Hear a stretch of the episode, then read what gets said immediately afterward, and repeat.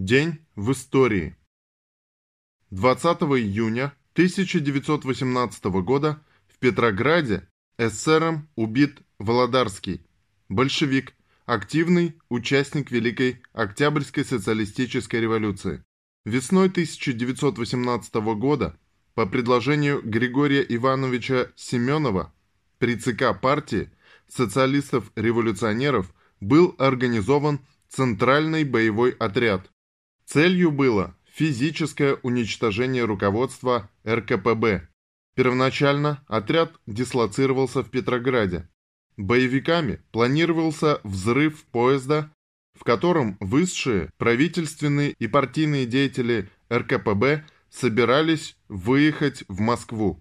Но боевики не смогли установить, что поезд с Лениным отправился не с Николаевского московского вокзала, а с неприметной платформы «Цветочная» на окраине Петрограда. Первая удачная акция была осуществлена в Петрограде 20 июня 1918 года. Был застрелен член президиума в ЦИК и комиссар по делам печати Петросовета Володарский. Велась подготовка к убийству председателя Петроградской ЧК Урицкого 1931. Родилась Марина Лаврентьева-Попович, единственная в мире женщина-пилот, установившая 102 мировых рекорда на самолетах разных типов. Она военный летчик-испытатель первого класса, полковник-инженер, доктор технических наук, заслуженный мастер спорта СССР, автор книг и киносценариев. Состоит в КПРФ. В 1933 году скончалась Клара Цеткин, деятельница немецкого и международного коммунистического движения, одна из основателей Коммунистической партии Германии, активистка борьбы за права женщин. 1940 год. Свержение фашистской диктатуры в Латвии и восстановление советской власти. 1942. Ленинградские партизанские бригады совместно с латышским партизанским полком за советскую Латвию начали рейд в тыл фашистов в Латвию. 20 июня 1945 года в Москву из Берлина доставлено Знамя Победы. Накануне взятия Берлина по образцу государственного флага СССР было изготовлено 9 экземпляров Знамени Победы, по числу дивизий из состава 3-й ударной армии, сражавшейся в первом эшелоне советских войск, штурмовавших Берлин, авангардные штурмовые группы, составленные из воинов-добровольцев, стремились как можно быстрее водрузить знамя. Флаг номер 5, ставший знаменем победы, несла группа трех бойцов во главе со старшим сержантом Ивановым. Он получил смертельное ранение при прорыве к верхним этажам Рейхстага. Но сержант Михаил Егоров и младший сержант Мелитон Кантария, которых прикрывали их соратники по 756-му полку 159-й стрелковой дивизии, все-таки водрузили Знамя Победы.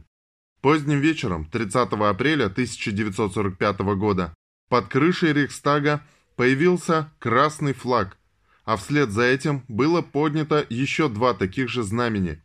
На следующий день Знамя Победы перенесли на стеклянный купол здания. Там оно находилось до Дня Победы 9 мая 1945 года, после чего хранилось в штабе 150-й дивизии. 20 июня 1945 года Красное Знамя Победы на особом транспортном самолете было доставлено в Москву, а 24 июня 1945 года во время парада победы советских войск Егоров и Кантария торжественно пронесли его по Красной площади столицы. С тех пор Знамя Победы хранится в Центральном музее Вооруженных сил России. 1946.